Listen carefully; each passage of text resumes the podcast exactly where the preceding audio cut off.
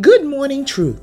We unfortunately live in a climate where one can't decipher believers from unbelievers. The attitude of believers, the desires of believers, the coldness of believers seem to all fall in line with the actions and reactions of unbelievers.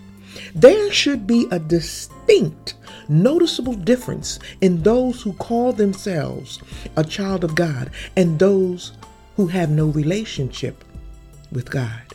Hebrews 13 1 through 3 reads, Keep on loving one another as brothers and sisters. Do not forget to show hospitality to strangers.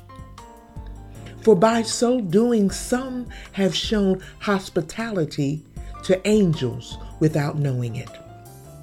Continue to remember those in prison as if you were together with them in prison, and those who are mistreated as if you yourselves were suffering. The scripture is directing us to walk with a spirit of love towards everyone. As believers, we ought not to withhold love, compassion, and grace from anyone. For we know that regardless of one's current situation, their appearance, or even their attitude, God created every man, every woman, and every child. And when He created them, He added purpose to their lives. The Word of God also warns us that the very one we shun, the very one we turn our nose up at, may be the very one that is an angel. And how many of you know that your blessings are tied to how you receive angels? For they may never speak a word, but are messengers of God. The scripture goes on to tell us to remember those in prison as if we were in prison with them. In other words, don't take the fact that you may be walking freely for granted.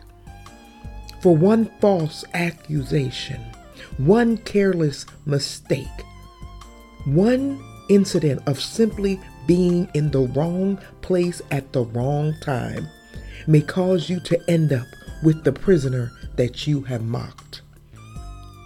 The Word of God is also very clear that we should not just be looking at those that are physically in prison, but those who are also mentally and spiritually imprisoned. And then let's not forget the scripture that tells us to look after and stand up for those who are being mistreated, unfairly judged, and oppressed. We as believers are the light of the world, charged to let our light, which is the God in us, shine before others. The light we carry in us is the key to another's freedom. The light that is within us is a love that surpasses all others.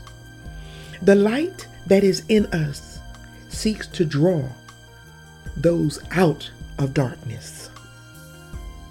There is an obvious and noticeable difference between light and darkness.